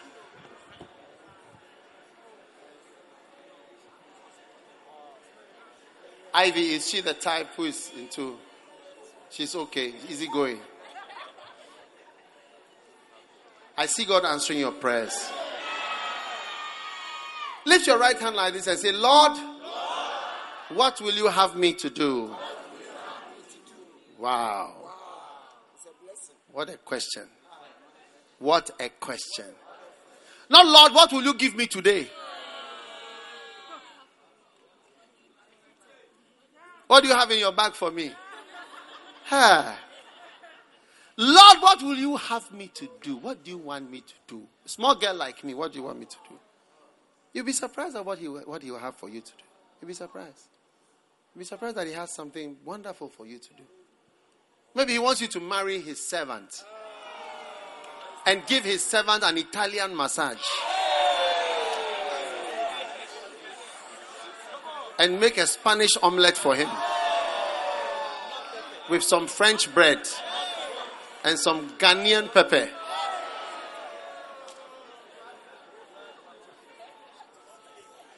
How many sisters would like God to tell you to marry one of his servants? Only three people here. Father, let these three people receive. And the rest have lifted, look at that, they have now lifted their hands.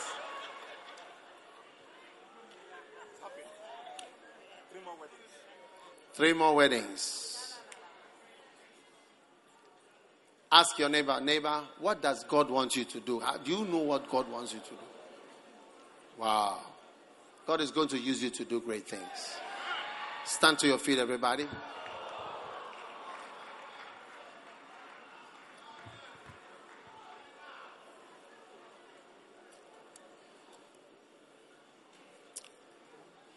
Father, we thank you for the blessing of your holy word, your endless word, which goes from end to end, never ends. We love you, we thank you, and we praise you in the name of Jesus Christ. We lift our hands and we say, Lord, what will you have us to do? We want to do it. We will do it with all our hearts. We give you praise. We give you thanks. I thank you for every young person here. We have decided to serve you with all our hearts, to serve you, to follow you, to obey you. We give you thanks and we give you praise. In the mighty name of Jesus. Thank you, Holy Spirit. Thank you, Lord. Thank you. Thank you. We give ourselves to Just give yourself to the Lord. Give yourself to the Lord. Lord, what will you have me to do? Who art thou, Lord? Who art thou, Lord? What will you have me to do? What do you want me to do? What will thou have me to do? I give myself to you, Lord, to do your perfect will. Thank you for the opportunity to win souls. One member, two souls. The great invitation. Thank you for this great blessing. We love you. We thank you, Lord. In Jesus' name we pray with thanksgiving, Lord. Amen. As every head is bowed and every eye closed, if you are here, you want to give your life to God. God, somebody invited you to church, you want to be born again. If you are here like that, raise up your right hand. I'm going to just pray with you. You want to give your heart to Jesus. Raise your right hand as we close the service. God bless you. Pastor, pray with me. I want Jesus to change me today. You know, Jesus is arresting you like he arrested Paul on the way to Damascus. And he said, Hey, Saul, Saul, God knows your name, eh? You know, like, like how he knows the name of uh, Saul, he knows your name. Robert, John, Kweku, Sophia, he knows your name. Susie, Lucy, Richard, he knows you. He knows you by name. If you are here, Pastor, I need God. Jesus is calling you. Then lift your right hand up high. I'm going to pray with you as we close. God bless you. God bless you. God bless you. God bless. If you've lifted your hand, you want to give your life to God, come to me with your hand lifted up. Come here to the front here. I want to pray with you. Jesus,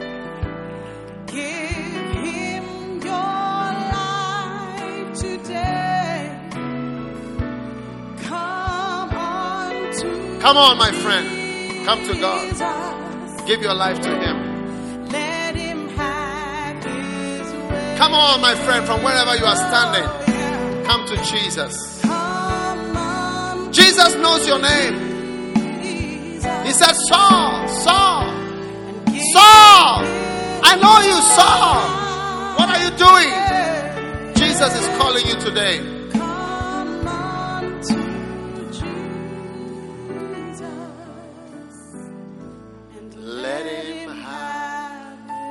Lift your hands up like this.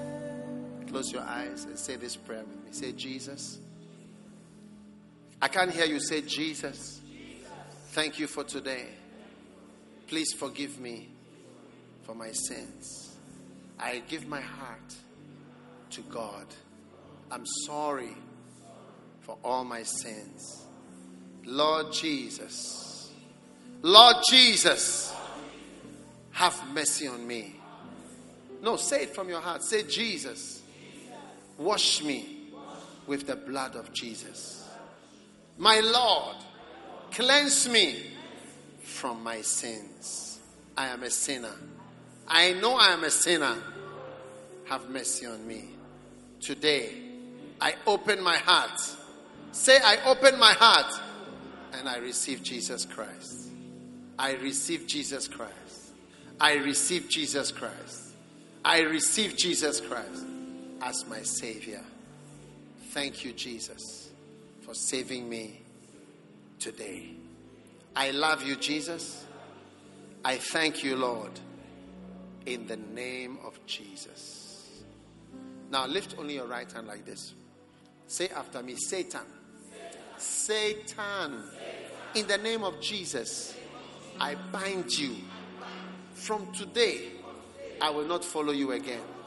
I will not obey you again. I belong to God. In Jesus' name. Now lift your two hands like this and say, Jesus, I love you.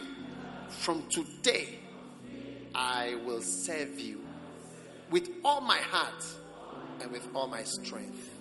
In Jesus' name. Amen. Hallelujah. Hallelujah. Hallelujah. God bless you. I want to give you one of my books as a gift. Hello. When you go home today and they ask you, What did you get? You got a book. This book costs 40 cedis, 45 cedis, but it is free for you. Only those of you here. These people are not getting. What's your name? Daniel. Now, all of you in front here, this is your day of salvation. Amen. What's your name? Jima. God is saving you, Jima. I say, God is saving you. God is changing you. Amen. And from today, this is your church. You must come here every day. Why? Because you are born again. The house you are born is your house. I was born in my father's house and I'm in that house. Amen. Amen. Say, I am born again. I can't hear you. Say, I am born again. I am born again today in this house. I will stay here in Jesus' name.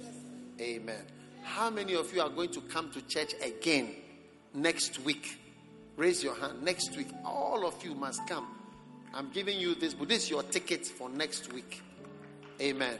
God bless you. Now, when we close, all of you come to this place. You see, they are written Salvation Corner in the roof. Yes, come there. Ah, when you come there, I myself will come to pray with you. If you don't see me, don't go home. So you come there, and I'll come there to pray for you.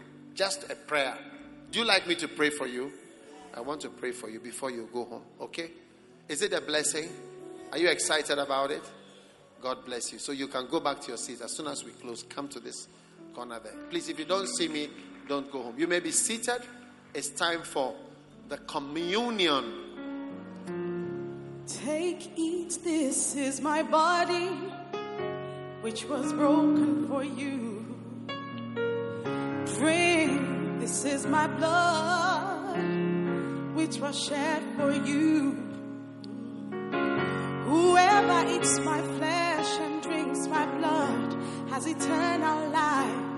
Oh, for my flesh is meat indeed, and my blood is drink indeed. Oh, the cup of blessing which we bless, it's the communion of the blood of Christ, the bread which we break. It's the communion of the body of Christ. Oh, this is the holy meal, the meal of God. Oh, oh, oh, oh. it will sustain you, it will make you whole, it will give you.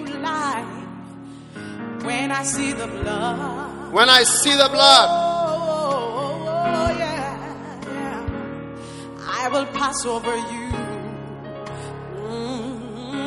Mm, oh, yeah. When I see the blood, oh, oh, yeah, oh, oh, I will pass over you.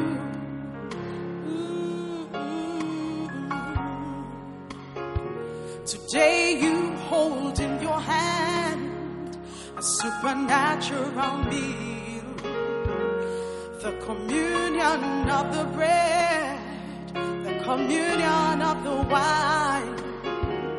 Oh, this is the bread which came down from heaven. Take my flesh and eat, and you will have life.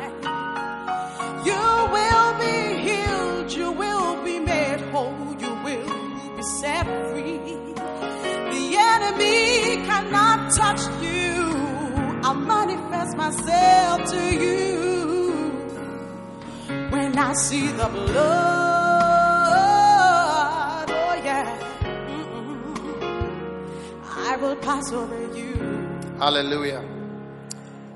Now, number Numbers chapter 5. When you eat something, blessings and curses are often transmitted through what you eat or drink. Did you know that? In Numbers chapter 5, verse 11, the Lord spoke to Moses, saying, If a man's wife go aside and commit a trespass, and a man lie with her carnally, and it be hid from the eyes of the husband, and she is taken, and the spirit of jealousy comes over him. Verse 15. Then you shall bring the man, his wife, the man shall bring his wife to the priest. Amen. And bring the offering for her. All right? And uncover and set the woman and uncover her head and put the offering, which is the jealousy offering. And the priest shall have in his hand the bitter water that causeth the curse. And the priest shall charge her by an oath and say to the woman, If no man have lain with thee, are you there? And if thou hast not gone aside, be thou free from this bitter water that causeth the curse. Are you understanding? But if thou hast gone aside to another instead of thy husband, and if thou be defiled, and some man hath lain with thee beside thine husband, then the priest shall charge the woman with an oath of cursing. And the Lord make thee a curse and an oath among thy people. When the Lord doth make thy thigh to rot and thy belly to swell. Verse 22.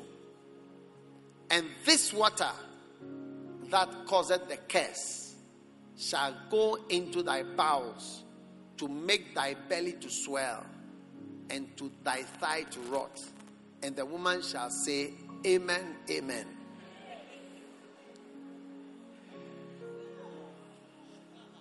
Verse 24. And he shall cause the woman to drink the bitter water that causeth the curse. And the water that causeth the curse shall enter into her and become bitter. And he shall take the offering and wave. And verse 27 And when he hath made her to drink the water, it shall come to pass that if she be defiled and have done that treasure, the water that causeth the curse shall enter into her and become bitter, and her belly shall swell, and her thigh shall rot, and the woman shall be a curse. So, curses are transmitted by drinking things. That's what the Bible says the cup of blessing. The cup of blessing, which we bless. Amen. The cup of blessing, which we bless. Is it not the communion of the blood? So, in this case, the cup, what we are going to drink, is a blessing. But a way, that is why, you know, my father in law, when he was alive, he, he, he, he never ate or drank anything in his hometown. If he goes, he will never eat, he will never drink. He said, and he will take your water, take your food, take your everything. Never drink there. And there are places you shouldn't eat and drink because a way things are transmitted is through what you drink. So when the priest wanted to transmit a curse to the woman who has gone aside from her husband, he will give her a certain water to drink. If she drinks it, the curse will enter into her. So the communion is, is like a transmission of blessings. I'll give you something to eat, and I'll give you something to drink. And that's what the Bible calls the cup of blessing, which we bless. Is it not the communion of the blood of Christ? And the bread which we break, is it not the communion? So today, as we take this bread and we drink, we are going to drink into a blessing. Hey, every curse you have drank this week is neutralized by this blessing. Stand to your feet.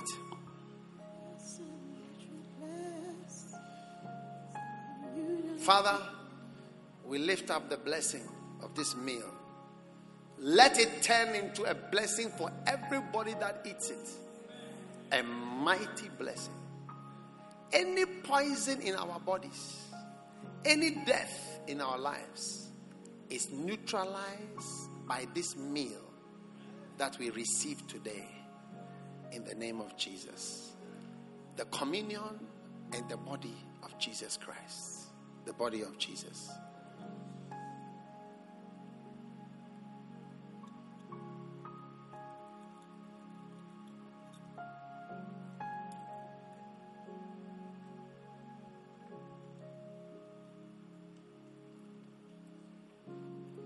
Now the drink.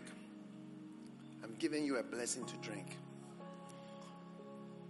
May this turn into the blood of Jesus. And may this drink supernaturally enter you and cause blessings to dissipate and to spread throughout your being. Whatever represents a curse in your life is neutralized by this powerful blessing which you are about to drink the blood of Jesus Christ.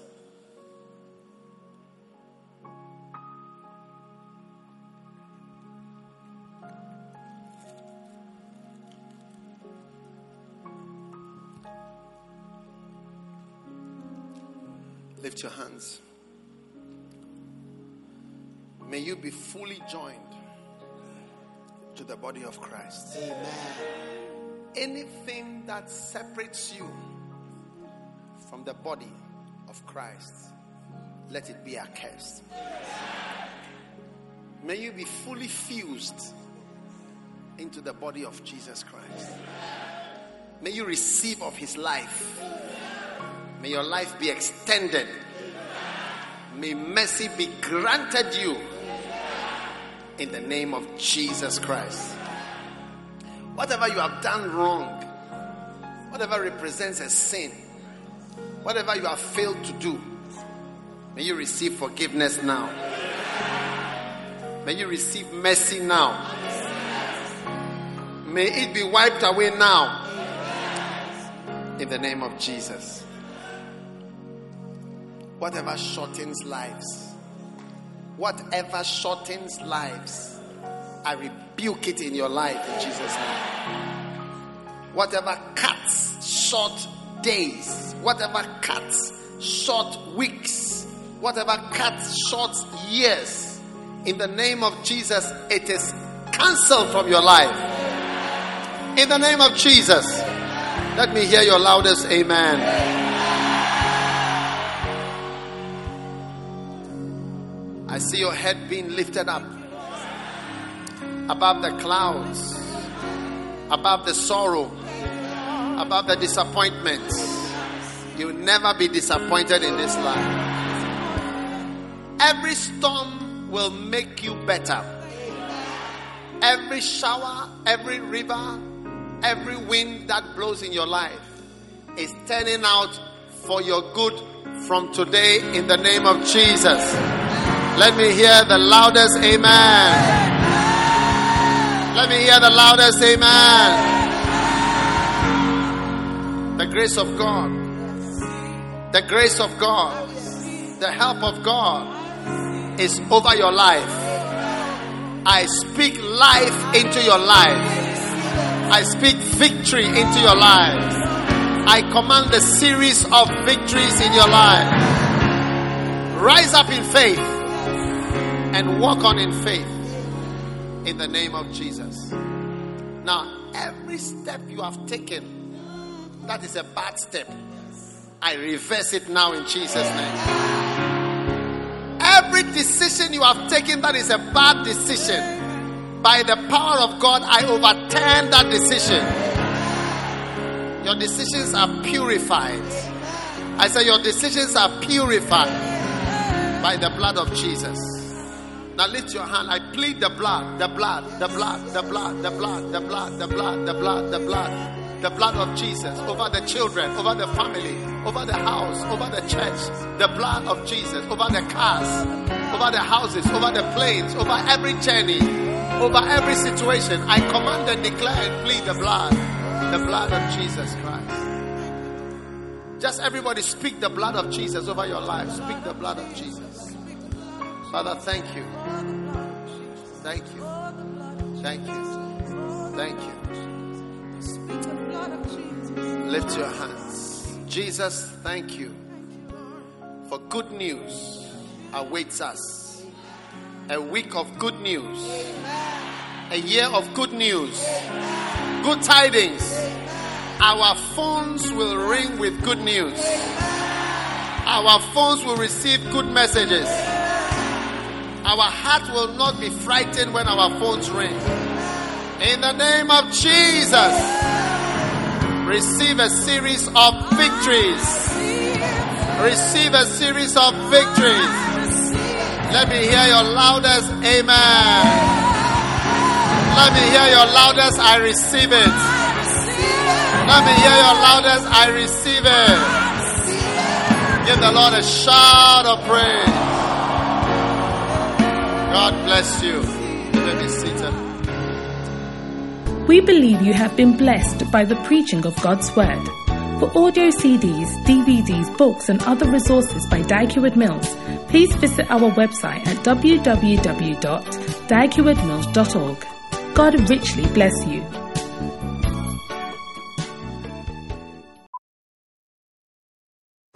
Jess, it's happening. Whoa, Tina, what are you doing in my car? Space is here now. No closet will be left behind. Did you say closet? Yes, the container store custom closets are up to 25% off. It doesn't matter the size or shape, space is coming to them all. You're not serious. Space isn't a joke, Jess. How long do we have? Through October 13th. All right, buckle up. The Container Store custom closet sale is here with up to 25% off all systems, including Elfa. The Container Store, where space comes from. Something extraordinary has happened to Judy Sizemore's closet, making it feel more like a closet. closet. An area that once caused claustrophobia now has enough space to hold all of Judy's striped boat neck sweaters. And Judy Sizemore has a lot of striped boat neck sweaters. The Container Store Custom Closet Sale is here with up to 25% off all systems, including Elfa, through October 13th. The Container Store, where space comes from.